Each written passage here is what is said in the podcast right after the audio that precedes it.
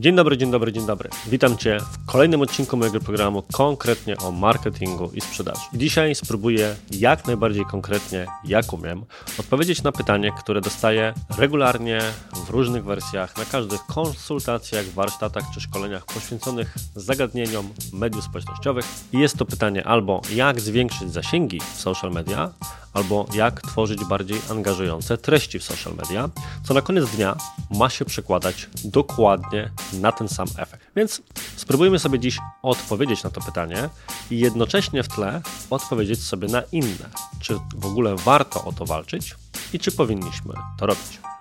Zaczynajmy.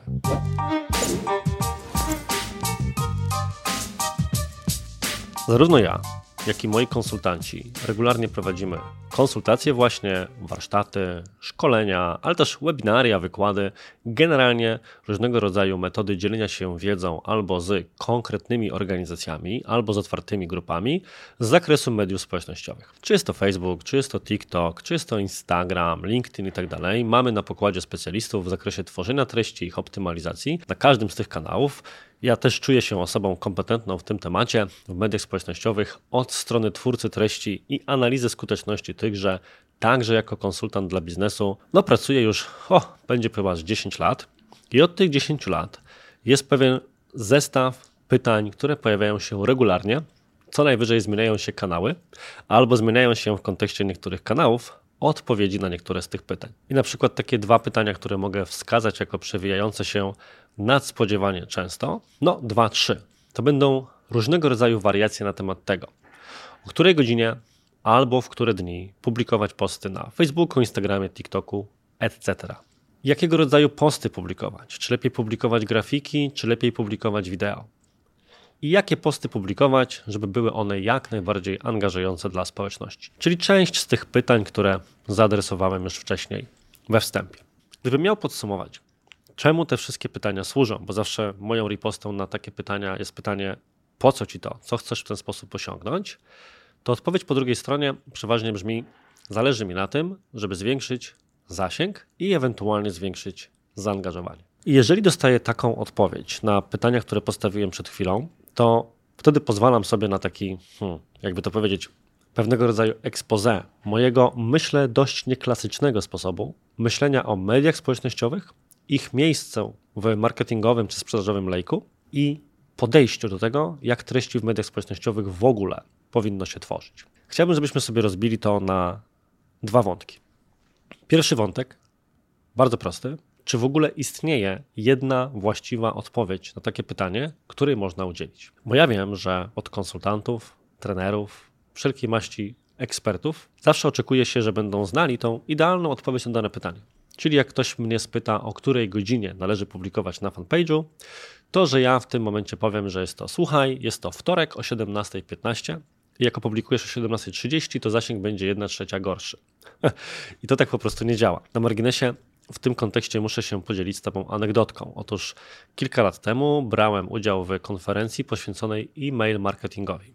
I tam występował jeden z bardziej znanych ekspertów, pracujący dla jednego z bardziej znanych narzędzi. Generalnie firmy, którą zna każdy i która, co za tym idzie, dysponuje całą masą danych na temat tego, w jakich godzinach jakie maile przekładają się na najwyższą sprzedaż. Konferencja była dedykowana branży e-commerce i wspomniany ekspert podczas swojego wystąpienia powiedział, że najlepszym czasem na wysyłanie newsletterów sprzedażowych są czwartki o 10. Dajmy na to, że konferencja była o godzinie 9 w środę, to powiem Ci tak. Następnego dnia nadspodziewanie wiele newsletterów sprzedażowych ze sklepów internetowych przyszło u mnie właśnie do godziny 10. Więc myślę, że od tej pory 10 w czwartki to nie jest najlepsza godzina na wysyłanie maili tego typu. Natomiast do czego dążę? Dążę do tego, że jakkolwiek chcielibyśmy, żeby istniały wspólne, idealne i aplikowalne do każdej branży, a przynajmniej każdego reprezentanta, każdej niszy, odpowiedzi na tego typu pytanie, to prawda jest dużo bardziej skomplikowana. Nikt nie chce jej słyszeć, ale taka właśnie jest. Otóż każda społeczność, nawet w tej samej niszy, działa trochę inaczej i reaguje na coś innego. W swojej konsultacyjnej pracy mam pewien przykład, którym w tym momencie mogę się z Tobą podzielić. Miałem otóż okazję pracować z pewną federacją piłkarską nad kilkoma profilami, które ta federacja posiada. Więcej za bardzo nie mogę powiedzieć, żebyśmy nie byli w stanie zidentyfikować, o którą schodzi, natomiast możesz się domyślać, że generalnie były to profile z kategorii bardzo popularnych i bardzo dużych.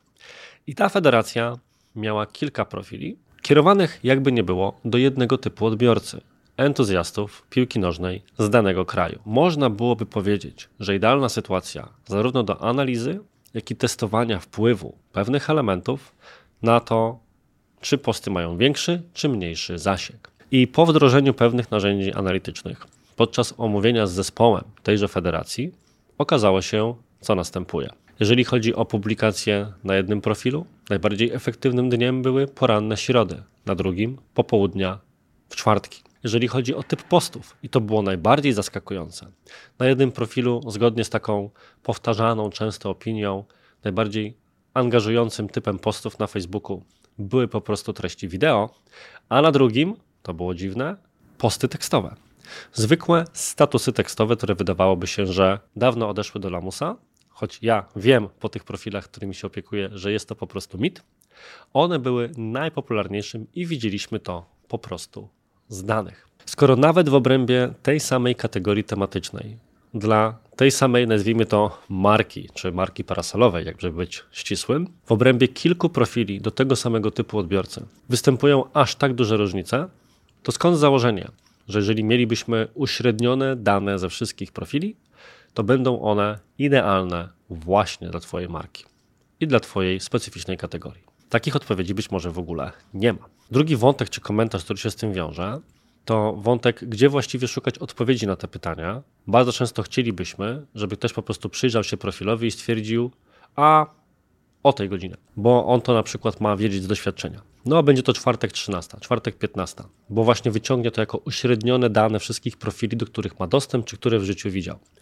Otóż nie da się tego zrobić i najlepszą metodą, żeby to zrobić, jest korzystanie z narzędzi analitycznych. Istnieje cały szereg narzędzi analitycznych do mediów społecznościowych, które przechrupią się przez wszystkie dane Twoich profili i powiedzą Ci właśnie, w jakich godzinach i na jakie typy postów reaguje właśnie Twoja grupa docelowa. I to jest jedyny właściwy sposób podejścia do poszukiwania odpowiedzi na tego typu pytania. Na marginesie tego pojawia się z mojej perspektywy najważniejszy wątek. Czy generalnie takimi rzeczami jak godzina publikacji albo nawet typ publikacji każdy powinien się przyjmować? I uwaga, być może powiem coś, co zabrzmi właśnie niepopularnie na tle innych ekspertów, którzy zajmują się głównie tym, że czy powinieneś publikować wideo, czy powinieneś karuzelę. Otóż z mojej perspektywy kluczowa jest skala Twojego profilu. Miałem okazję w swojej karierze pracować z portalami, które miały dziesiątki bądź setki tysięcy obserwujących. Pracowałem z dwoma z pięciu największych portali e, informacyjnych w tym kraju. Pracowałem z trzema wielkimi serwisami ogłoszeń o pracę.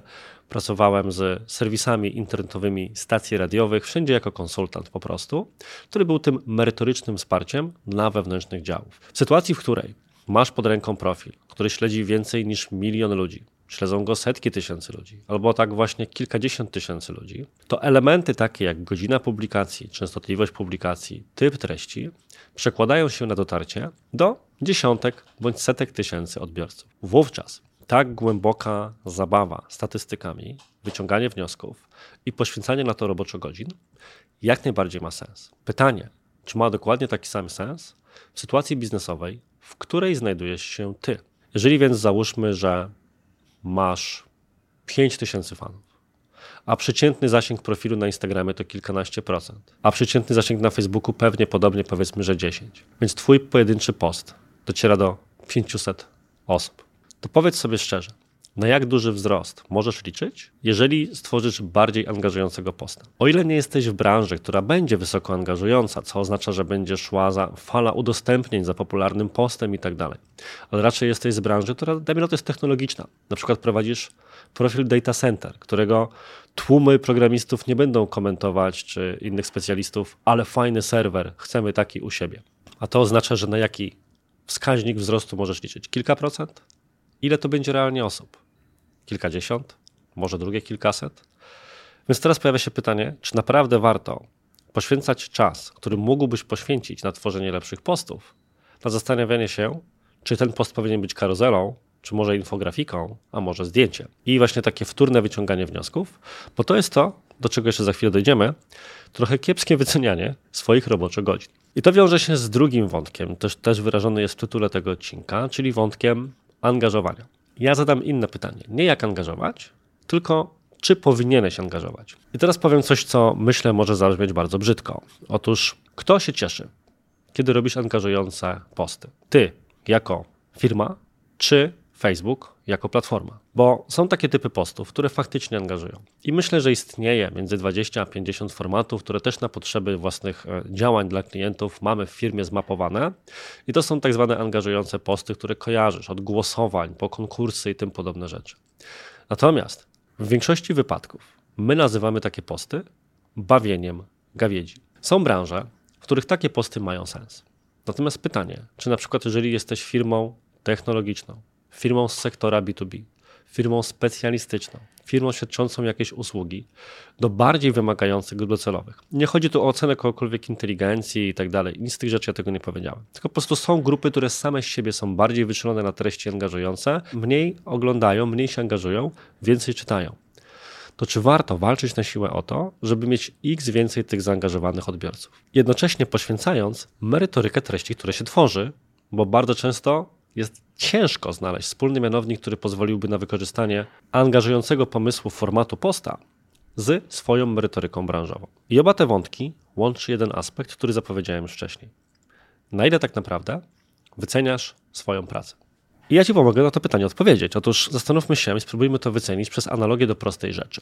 Jeżeli e, znasz się na metrykach mediowych w różnego rodzaju kanałach społecznościowych i nie tylko, to wiesz, że taką metryką, którą często posługują się firmy w raportach, jest tak zwany CPM, cost per mile, czyli z angielskiego koszt tysiąca wyświetleń. I myślę, że biorąc pod uwagę, że zasięg jest właśnie też między innymi wyświetleniami, to są to rubryki, które możemy ze sobą zestawić. Czy wiesz, jaki jest średni koszt tysiąca wyświetleń reklamy? Czy sponsorowanego posta na Facebooku. Oczywiście różni się to od sektora, branży, niszy, grupy itd., tak ale myślę, że dając takie dość swobodne widełki, można przejąć, że jest to od kilku do kilkunastu złotych. Są branże, w których udaje się na przykład w FMCG osiągnąć 1000 wyświetleń dzięki odpowiednim ustawieniom reklamy za 2 zł, a są takie, w których będzie to kosztować 22, bo na przykład są to bardzo małe, niszowe, technologiczne bądź zawodowe grupy, ale generalnie w tym przedziale się poruszamy. Wracając do tego, co mówiłem w kontekście zasięgu. Jeżeli podniesiesz zasięg o kilka, kilkanaście procent, to na jaki wzrost cię to przełoży? I uwaga, pytanie klucz, ile kosztowałoby w takim razie dotarcie do takich ludzi? I zestaw sobie, jeżeli to obliczysz, bo załóżmy, że wyjdą ci właśnie takie smutne kwoty typu 10-20 zł, bo na przykład uda ci się dotrzeć do 2000 ludzi więcej, to zestaw sobie to z jedną bardzo prostą informacją. Ile kosztuje robocza godzina twoja który zastanawiasz się nad tym, jak stworzyć angażujący post albo jak zwiększyć zasięg, zmieniając infografikę w karuzelę. Albo twojego specjalisty z zespołu, który, druga bardzo ważna kwestia, w tym czasie mógłby robić inne, być może ważniejsze albo łatwiej przekładające się na wzrost twojego biznesu rzeczy.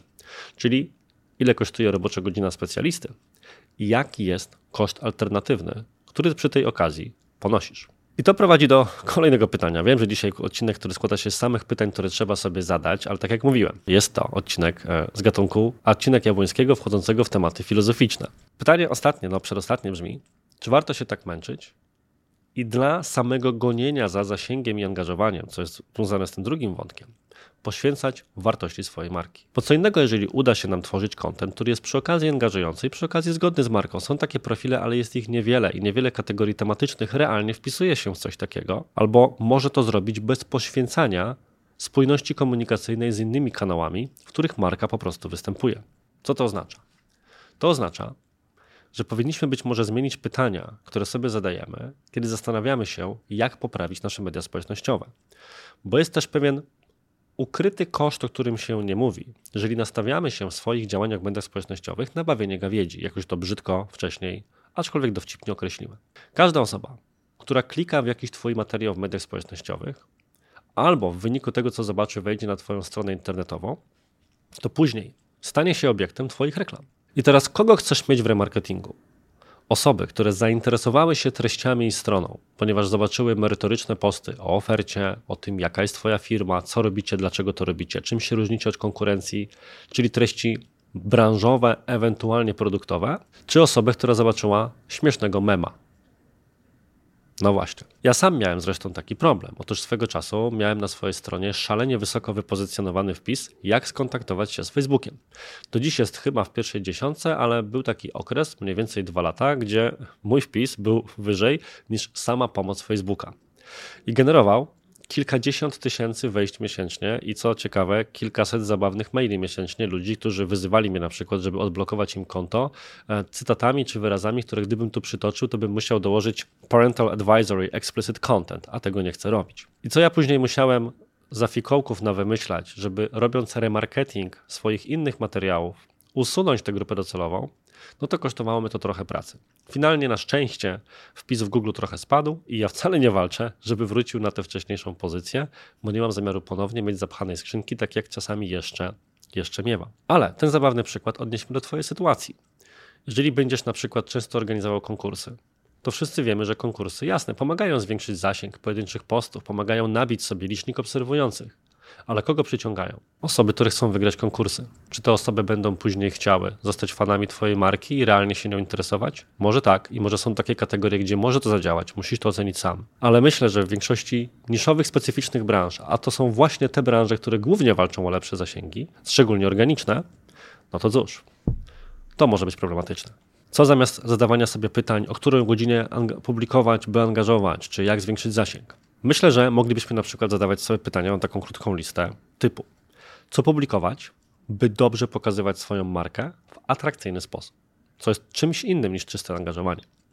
Jak uatrakcyjnić formatem, stylem, designem treści sprzedażowe. Co sprawić, żeby osoba, która zobaczy nasz fanpage i treści, które są pisane na naszym koncie i koncie konkurentów, była w stanie od razu stwierdzić, nawet jak się zasłoni logo, że jest między nimi jakaś różnica, a nie, że tak jak właśnie prowadzonych jest większość profili, jakby zamienić logo, to można by się w zasadzie nie skapnąć, czy dalej jesteśmy na tym samym profilu, czy już na innym. Jak wyróżnić content na tle konkurencji, pozostając wiernym swojemu przekazowi? Bo jest tak, że jeżeli by wziąć niektóre fanpage i zamienić je logotypami i kolorystyką, to w zasadzie nie odróżniłbyś jednego profilu jednej marki od drugiej marki tak bardzo są pisane w ten bezosobowy, kompletnie niecharakterystyczny sposób. Czy wreszcie rzeczy natury procesowej i projektowej. Jak zapanować nad tym wszystkim organizacyjnie i produkcyjnie, mając, jak zawsze i wszędzie wiemy, jak jest, ograniczone zasoby. Czy wreszcie, jak podłączyć organizację i włączyć inne osoby w firmie niż tylko na przykład dział marketingu czy zewnętrzną firmę w produkcję treści, aby faktycznie były one unikalne i tak dalej, i tak dalej. Można by je wymieniać dłużej. I jak to mówią, Zmień swoje pytania, to zmienisz swoje odpowiedzi, a co za tym idzie, zmienisz swoje wyniki.